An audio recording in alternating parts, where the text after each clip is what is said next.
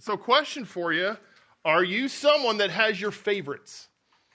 Do you have your favorites? And by that, uh, do you have your favorites when you go to a restaurant? Like you always get the same thing. Like you go to this restaurant, that's what I'm going to get. yes, there are some people. People who do that kind of thing are sometimes called non adventurous, predictable, or even boring. I am one of those people. I, I love to get, I, you know, if there's something I like somewhere, I'm going to get it. Why fool around? Why take the chance of getting something new that I don't like? Uh, when I go to Chick fil A, it's always the spicy deluxe uh, chicken sandwich without the tomato. And uh, I'm never dissatisfied. Always happy with that. Way Station in Newhall, if you've ever been to that little coffee shop, they have something called the Chris Special. Don't have to look at a menu. I always get the Chris special. I introduced Brad and Frank Romero to it the other day. It's basically eggs and bacon and English muffin and hash browns, and then gravy over the whole thing. So it's it's fantastic. And then to Del Taco, I always, always. These are the restaurants I go to. I don't know where you guys are going. the spicy chicken burrito. It's fantastic. You can get two for $7. It's a great deal. The other day, I didn't have a lot of time for lunch. I was picking up some spicy chicken burritos. So I go to the intercom, the drive through at Del Taco, and I say, hey, two spicy chicken burritos, please. And the lady on the intercom says, oh, it's good to have you back again. I'll put those scorcho sauces in your bag for you. And they know me at this Del Taco. they know if someone orders two spicy chicken burritos, well, it's got to be me. So, you know, there's some benefits to always ordering the same thing. I have, I have my favorites. And if you haven't tried the uh, spicy chicken burrito at Del Taco, well, there you go. There's a recommendation. Now, having favorites at restaurants, as far as I know, there's no verse saying we shouldn't do that. I think that's okay. Okay, so if you're one of those people like me that does that, that's okay. But Scripture does talk about favoritism favoritism. Now, that's a different topic, and that's what we're looking at today. We're going to be looking at James chapter 2. So, if you want to turn in your Bibles there to James chapter 2. And what we'll see there is the sin of favoritism identified and rebuked. Okay? Now, favoritism, what is favoritism? Let's make sure we defined it correctly. Favoritism, according to Webster's, is the unfair practice of treating some people better than others. Okay? That's according to Webster. The unfair practice of treating some people better than others. Now, in our verse, if we look at James 2 1, you'll see the Greek word translated a few different ways. In the New American Standard, it's translated personal favoritism, and that's more the word I'll be using today. But a synonym to that would be partiality, what the ESV uses. And the King James uses respect of persons. The actual Greek word there in James 2, and I hope you have your Bibles open there, when you see personal favoritism or one of these other words, the actual Greek word literally means to receive the face. So it's literally to receive someone's face. And the idea is you're accepting or rejecting a person based on their external characteristics or their external qualities. And the implication with favoritism, of course, is that it shows favor to one at the expense of the other person. And here in James chapter 2, and we'll uh, get through as much of chapter 2. I don't know if we'll get through the first seven verses or maybe just the first four. Uh, but we're going to look at how favoritism is inconsistent with genuine faith. If you have genuine faith in Christ, you're not going to play, you're not going to have partiality, not going to have favoritism towards people. So, the context, as you recall, we're going through the book of James. We're looking at all these marks of genuine faith. These are ways we can, number one, test ourselves to see if we're in the faith, but number two, as believers, evaluate ourselves to say, Am I living consistently with the faith that I profess? We looked after the greeting at genuine faith considers trials as joy, and we looked after that at genuine faith receives the word. And now we're going to look at how genuine faith loves without favoritism.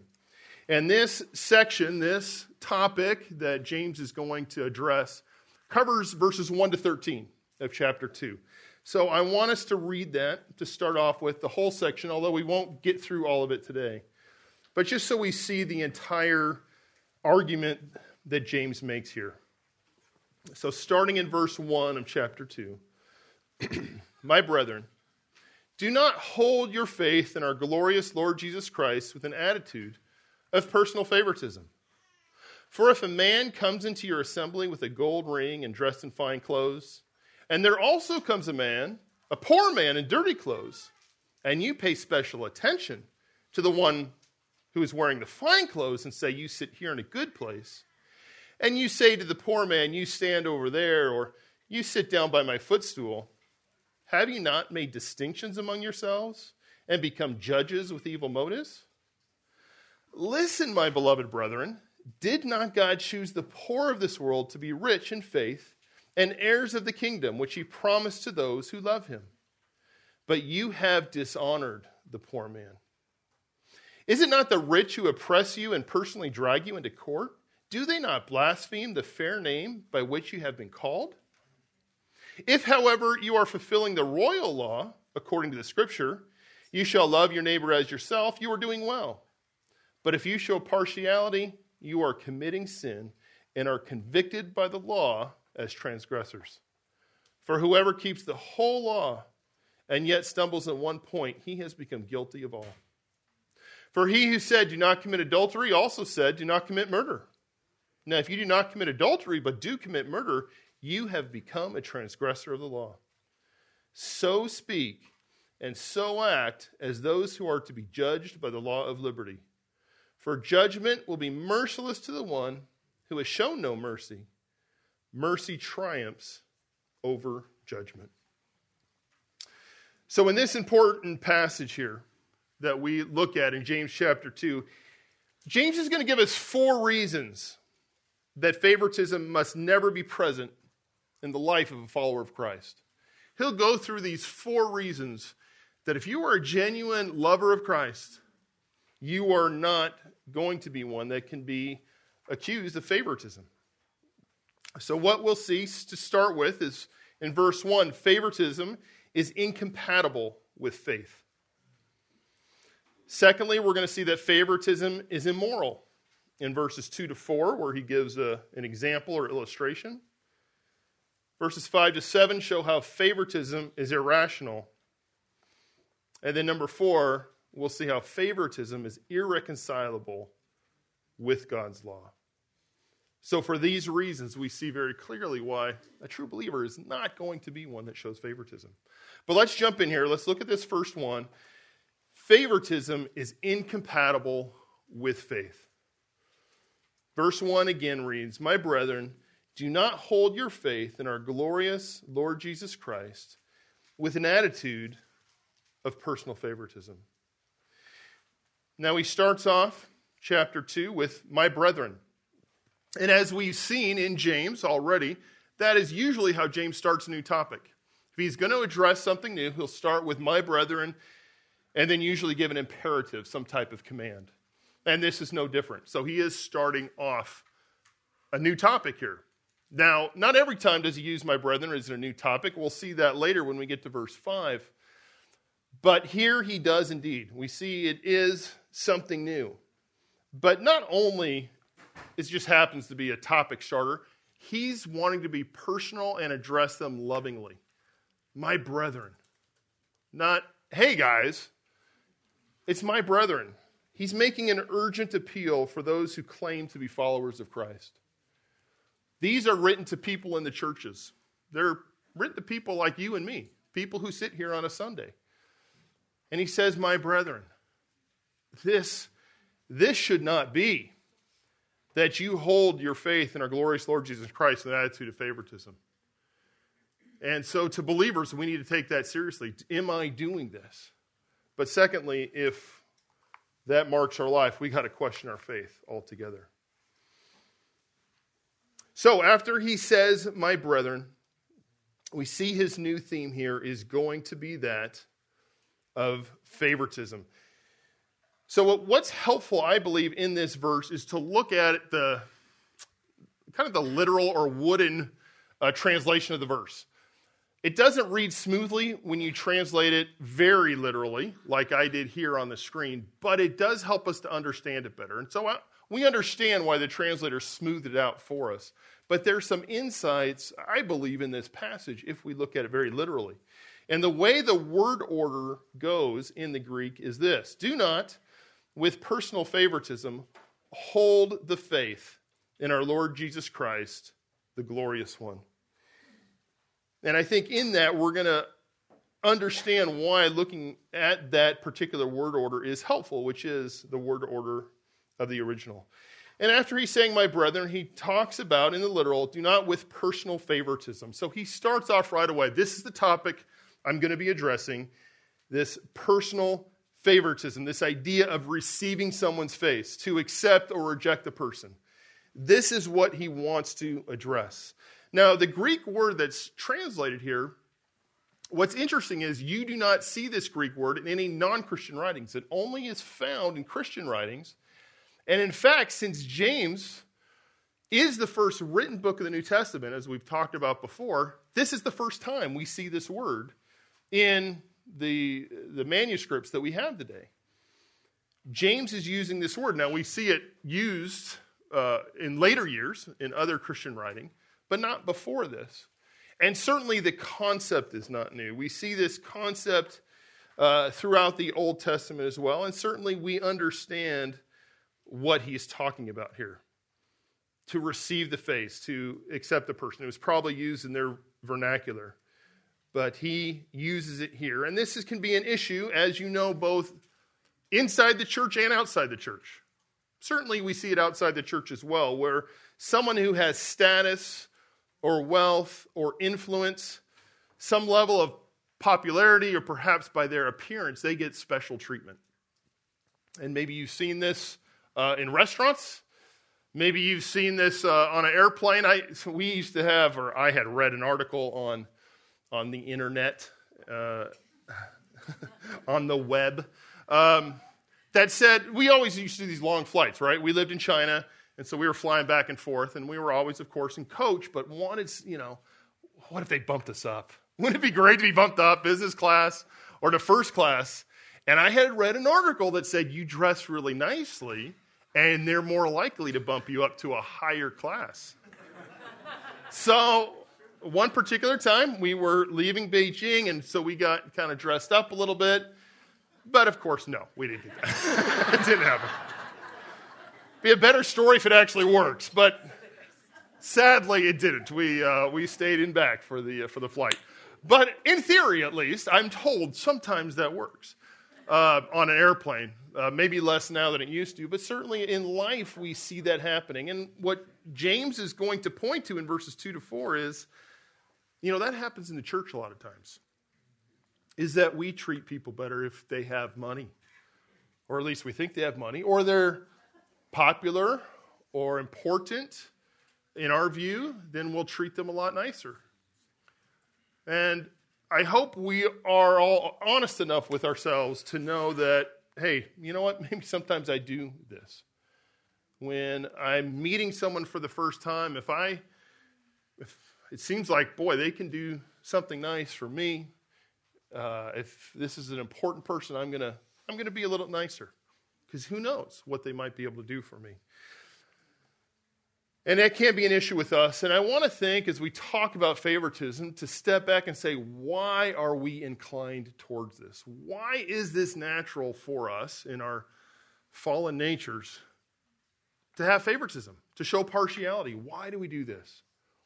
So think in your minds, why, why could that be? I came up with a couple of heart attitudes that I think can be behind this. One of them is self interest. As I already alluded to, we're prone towards selfishness. I think from the moment we're born, we're looking out for ourselves. And as believers, although we're striving towards Christ's likeness and we're striving to put to death the deeds of the flesh, this selfishness is one that we need to continue to work on and continue to work to kill off. We're not yet fully sanctified. Sometimes we can tend towards favoritism. We want to be in an important person's good favor. Okay, well, hey, he's a big shot. If he knows me, then people will think I'm important as well, and I can get some kind of popularity by association. Um, and so we'll, we'll seek that. Hey, you know who I'm friends with? I'm friends with an important person. Uh, perhaps we want some gift from that person. Well, I know that person has season tickets somewhere. Uh, I know that person has a really nice house uh, up in Mammoth that he lets people use, so I'm going to be nice to that guy. So I'm not in a tent in the mud, um, which I'm looking forward to. Don't get me wrong. I am doing that. the point is, we can be nice to people when we think they can do something back for us in that way. Um, perhaps it's being nice to someone the opposite gender because they're beautiful and good looking, and we want the attention from that person. I'm speaking to you singles out there, particularly. But do you show favoritism based on the external appearance of someone? Or perhaps we show favoritism because if it's someone who looks really needy, uh, maybe financially needy, or they got problems in their life, oh, I don't want to have to deal with that. I don't want to have to spend my time and possibly my money to help this person who's needy. And so we'll shy away. We're, again, these all come from a heart of self interest. What's good for me, or what is bad things that I can avoid? And we must be careful not to do this. Uh, we can think of what Christ said and how our propensity is to love those who love us. In Luke 6, 32 to 34, if you love those who love you, what credit is that to you? For even sinners love those who love them. If you do good to those who do good to you, what credit is that to you? For even sinners do the same. If you lend to those from whom you expect to receive, what credit is that to you? Even sinners lend to sinners in order to receive back the same amount. And isn't that true? That we can be nice to those who are nice to us. So, oh, what a nice thing I did for that person. Eh, now I hope they do something nice for me. It's self interest that's at the heart. So, as we think of putting to death the sin of favoritism inside of us, get to the heart of it, get to the root. Am I at my core selfish in my thinking? Am I constantly look at, looking out for myself and how things could be better for me? So, I think that's one reason we're inclined towards favoritism. Second, I would say, is fear. We may avoid others because they are different from us because it's someone that I, I, I don't know what to say to this person. And I think part of that, that's a big uh, issue with racism, is that we can have favoritism towards someone of one race instead of someone of another, someone of one skin color or from one nation more than another. And I know in our current culture, there's the woke culture and things that are going on, and Black Lives Matter, and there's CRT and all these things, and we want to say, well, those, those are bankrupt. Those are full of unbiblical ideas. And you know what? They are. But racism is a sin. And we can never forget that. And we can never shy away from that truth. To treat someone on the basis of their skin color, on their nationality, that is wrong. God hates that.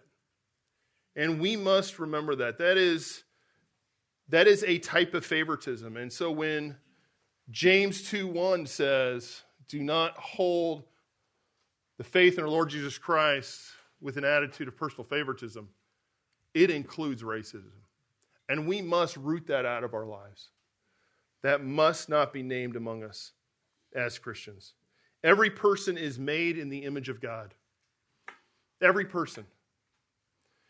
And before the throne of God one day, as Revelation 7 9 points to, there will be a great multitude praising Christ from every nation and all tribes and all peoples and all tongues, standing before the throne and before the Lamb, clothed in white robes. So it could be a, a fear that causes this favoritism that is known as racism. To say, I, I just don't know. Well, that love breaks that fear and reaches out to people, even that you don't know well, and you do struggle to interact with it first. So I don't want to shy, shy away from that at all. Is that favoritism can include racism. We must put that to death. So these are attitudes behind favoritism, and there may be more. And you got to examine your own heart. If you see evidence of favoritism, treating people solely on the basis of their skin color, how popular they are, their status, their wealth, then, then examine your heart. What is the heart attitude you need to put to death? But let's go back to our verse here. Again, James 2 1, and again, the literal do not, with personal favoritism, hold the faith in our Lord Jesus Christ, the glorious one. And here, James points out the incompatibility of favoritism with faith. Now, how it reads in, if more literal, is the faith in our Lord Jesus Christ, not your faith.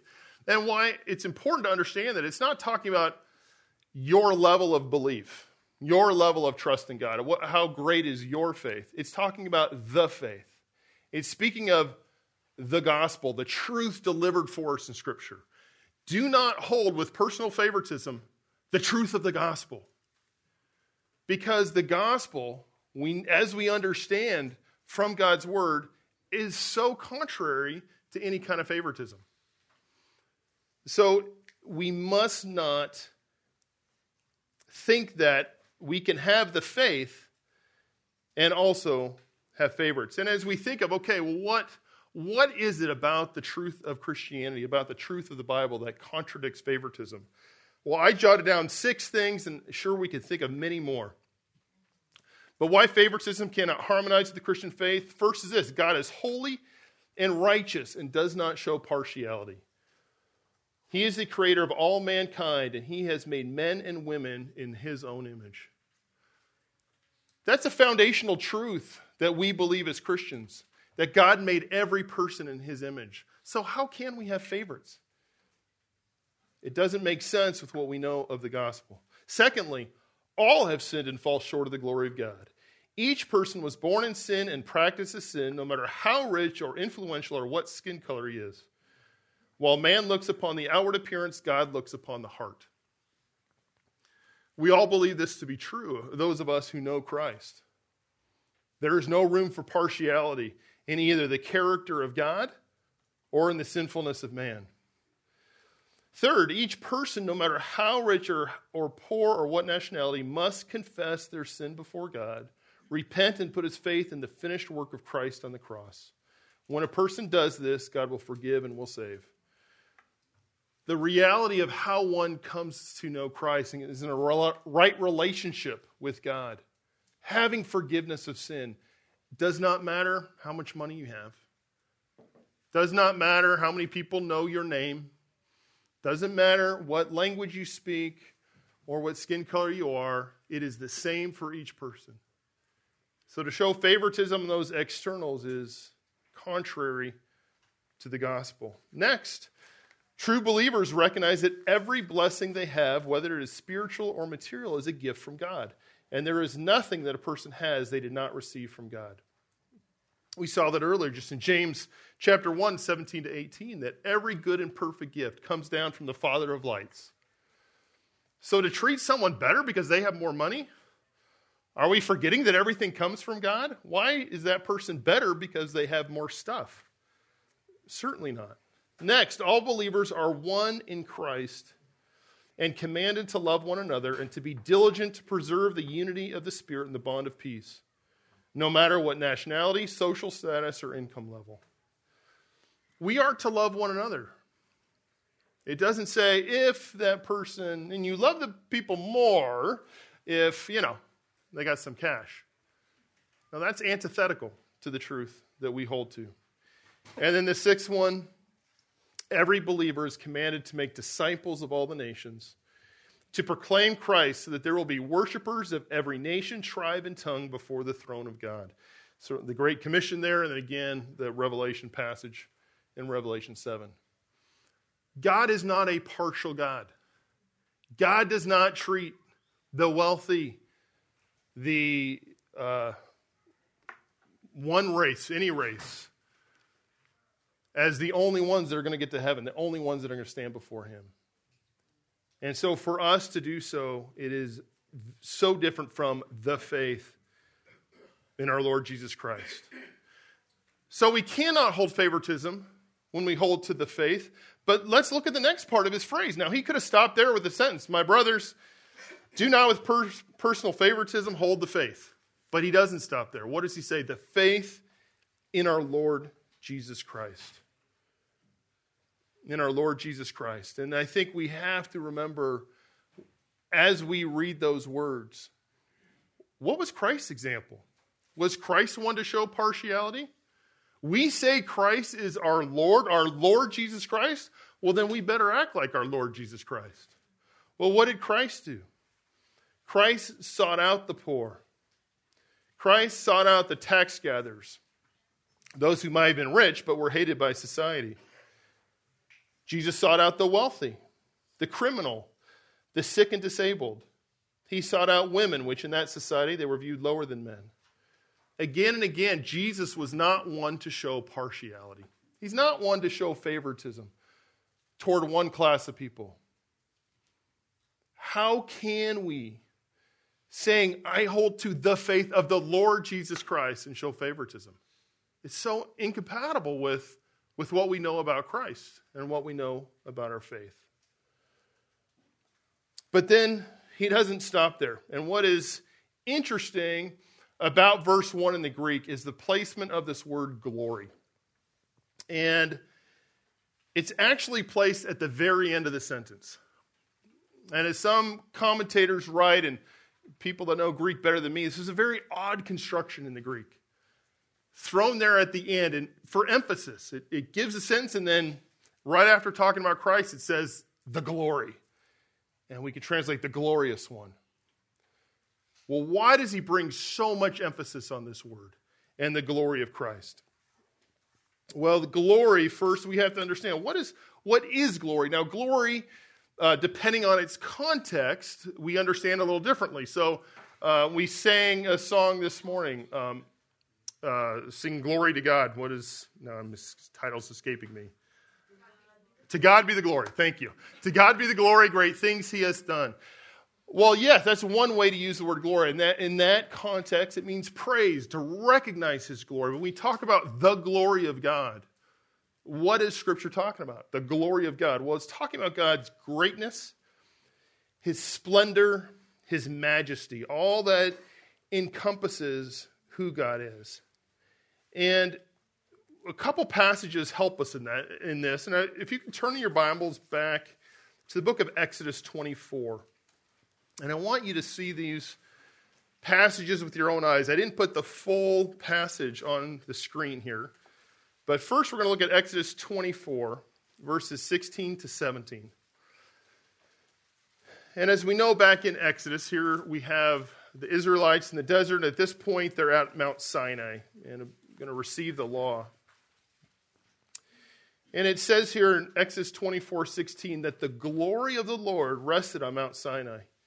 And the cloud covered it for six days. And on the seventh day, he called to Moses from the midst of the cloud.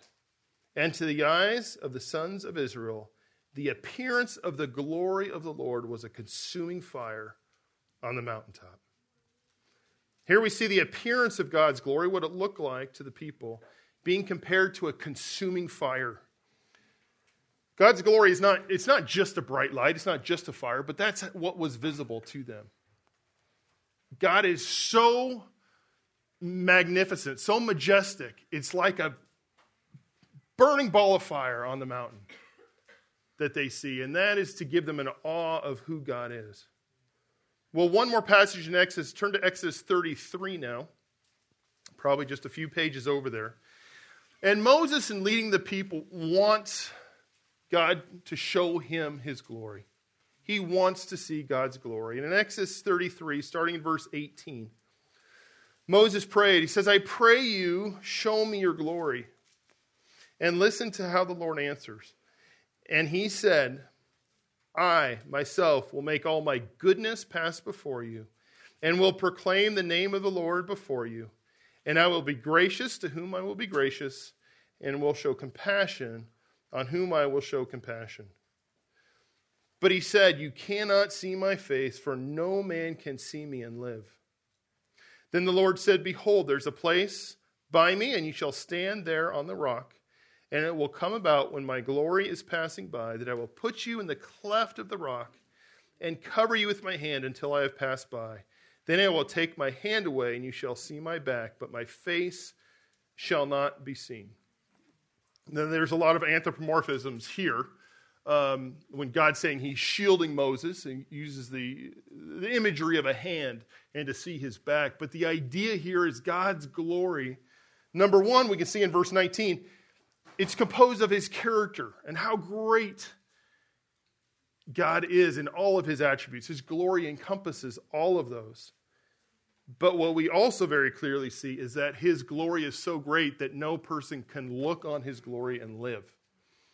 And that he has to hide Moses.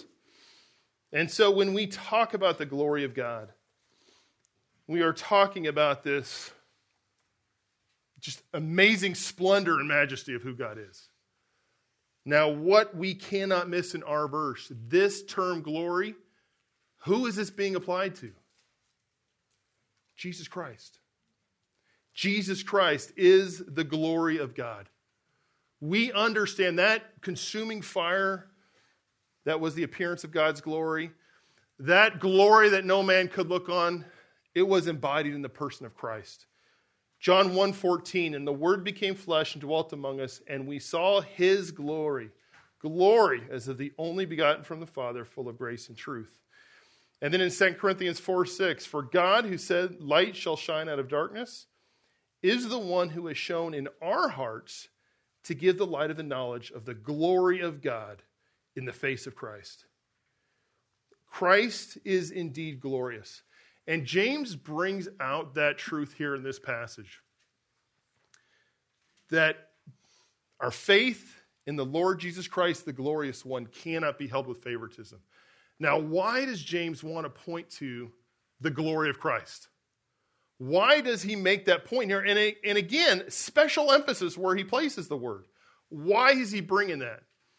Well, we'll get to that once we look at verses 2 to 4, and I think it'll become clear on why he's emphasizing the glory of Christ. So let's look now at verses 2 to 4.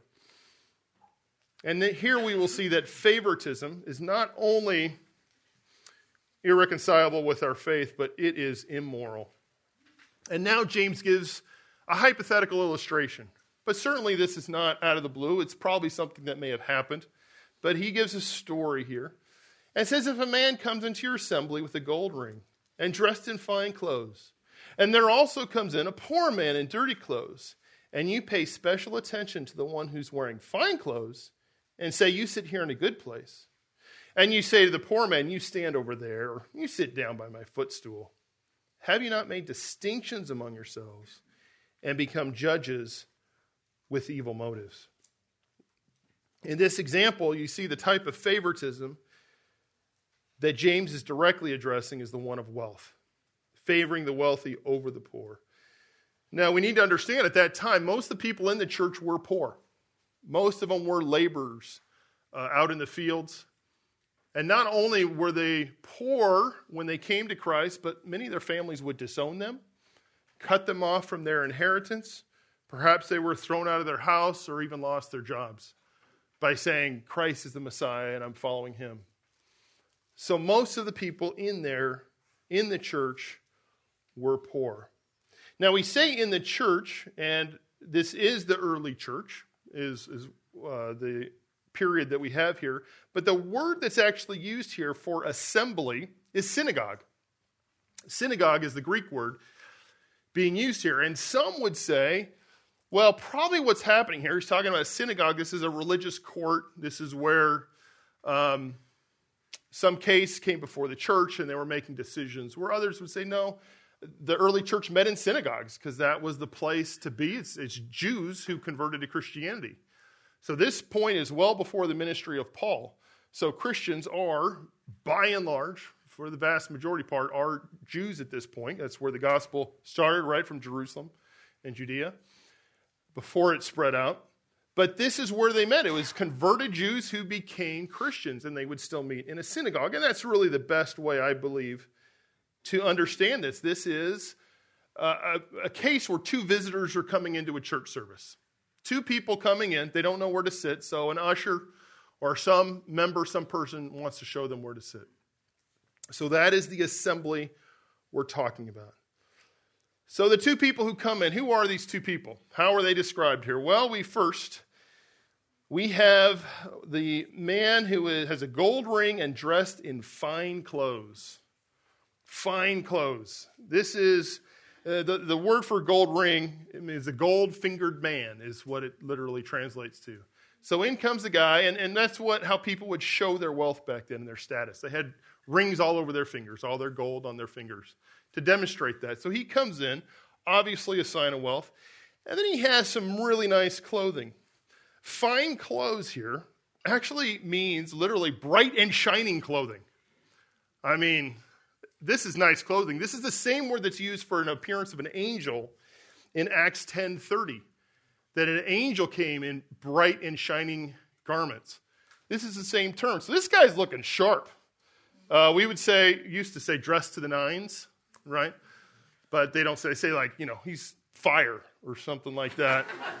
Um, I heard you say he's, he's dripped out. That's, that's the new slang that us kids are using on the street now. His outfit is dripped out. He's looking drippy, you know. So this guy, is that a new one for you guys? Just trust me. I'm, I got, you know, a lot of street cred. I'm hip with the kids. Actually, I had to text somebody to find out. Uh, but here's the guy that's looking nice, and he's shown to a good seat. You sit here in a good place. Special attention is given to this man. Special attention. You get to sit in a good place. Now, about the same time, another man arrives, and this is a visitor in dirty clothes. It's a poor man in dirty clothes that arrives at the same time. And the usher or member says, You know what? Uh, you stand over there. You just stand in the back, or here's a place by my footstool, and it's literally under my footstool. But basically, you sit on the ground. Just you're not important because you're poor. Totally different treatment. And what was it based on? External appearance. Treating someone based just on what they wore on their backs or on their fingers. And then he gets, so this all is one long sentence, it's one long rhetorical question. We get to the end of the rhetorical question here. Have you not made distinctions among yourselves and become judges with evil motives? Distinctions is to separate from one another, to divide. Are you not dividing? Are you not separating out what should be one in the body of Christ? And of course, as a rhetorical question, the answer is obvious yes, that's what they're doing when they do this. Yes, they are. And what have they become? They've become judges with evil motives. Now, what would come to mind for the Jews was the verse from the law, Exodus 19:15. You shall do no unjust, injustice in judgment. You shall not be partial to the poor, nor defer to the great, but you are to judge your neighbor fairly. To show partiality to the rich or to the poor is immoral. And he makes that clear. They become judges with evil motives. What he's saying is their thoughts, their intentions are wicked. It's not just that's a bad idea, this is wickedness. They have an evil heart when they are doing this. And need I remind us that when we judge in the same way, we have wicked thoughts. It is sinful thoughts when we do this. Now, part of the reason, again, this is done is because we do not see things as they really are. In this case, it's, it's looking at distinctions to what's on the outside and not what is important. Back in James chapter 1, it talked about the brother in humble circumstances is to glory in his high position, and the rich man to glory in his humiliation. That we are to look beyond the material things and look to spiritual riches instead. That this life, these earthly things, these external things, they're going away. And we must remember what is truly important. Now, we need to be careful. It is easy when we read this illustration here to think, wow, wealthy people are bad. Look at that. James is making that clear. Yeah, I'm glad I'm not one of those wealthy people. well, you know what? He's not condemning wealthy people here. Look at this illustration again. Is he saying anything bad about the rich man here? No, he's not. Now, certainly there are things we should be wise about in our money and, and not um, flaunt our wealth, but at the same time, what he is calling out here is those who are receiving the rich man and the poor man. This could be any one of us, whether you're poor or rich. Are you showing favoritism? It's not just the rich who are on trial here, it is all of us. Do we show favoritism, partiality to one person over another? And we need to be careful and think how that might apply to us. Now, how do we break the sinful pattern? And I'll just close with this. The way to break the sinful pattern is we need to make the right comparisons. And the problem is, in this illustration, what's going on here, we see the man in fine clothes. And this is our hearts. We see that man who has money, see that person who has money. And the first thing we do, we compare with that person who has dirty clothes. And we say, you know what, I'm going to treat this guy nice because he's better than that guy. He can get me more. I can be thought of as more important if I am nice to him. So that's where we make our comparison. But in doing so, we're showing how shallow we are and how we're not understanding spiritual realities. The comparison we should be making is comparing it to the Lord Jesus Christ. And I think that is why James emphasizes the word glory there in verse 1. Do not, with personal favoritism, hold the faith in our Lord Jesus Christ, the glorious one. When we think on the glory of Christ, his majesty, how good he is, how wonderful he is, sinless, perfect, and, and that we will be with him. You know what? The guy in the bright, shining clothing coming in doesn't look so bright and shiny anymore, not compared to Christ. And that's what James, I believe, why he makes such an emphasis on what seems like a word that's out of place. It's not out of place. It's a word that's put there to make a very strong point is to think on the glory of Christ. Think on how great he is. And then you know what? We won't be so enamored with things of this world. We won't be so caught up with who has the money and who doesn't have the money. We'll think on, you know what? Christ deserves my praise and my obedience. And I'm going to treat everyone with love because Christ deserves that. And that was Christ's example to us. Well, we won't get to verses 5 to 7 but quickly with uh, some application. Um, ask yourself these questions. Number one, do I show preference to those who may benefit me? Do I treat one person better than another on some kind of external thing, whether it's their wealth or their nationality or anything else? Could that be said of me? Secondly, do I demonstrate kindness to the poor and those the world seems, sees as less important? Am I making a point to do that? Christ made a point to do that and reached out to those. Certainly, um, and we will look at next time, those who are poor materially are often those who recognize they need a Savior. And to share the gospel, the idea of sharing the gospel with the wealthy, because then they can influence people, is so contrary to the example of Christ. But, third question to ask and something uh, to consider is my joy, my hope, and my attention on the things that are eternal? Is that where your heart is? And that's where the work has to be done. What is important to me? Is it trying to get something good out of something by being a friend of someone or making my life easier? Or is my joy and hope on eternal things? And that I can stand before the throne with people of every status, of every popularity status, of every wealth status, of every nation, tribe, and tongue. Is that where my hope and joy is? And I hope, I hope that can be said about all of us. So, well, let me pray. We're going to finish looking at these at this passage uh, come August. Father, we thank you for your word. We thank you for our glorious Lord Jesus Christ. Lord, how foolish we become, how foolish I become when I put such importance on material things.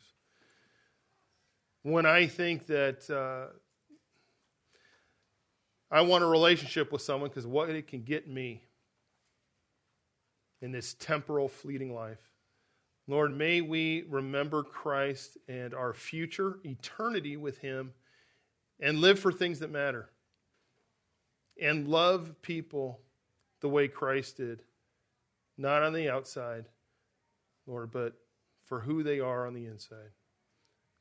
Lord, give us the heart to do that for your glory and your praise. We ask in the name of Christ. Amen.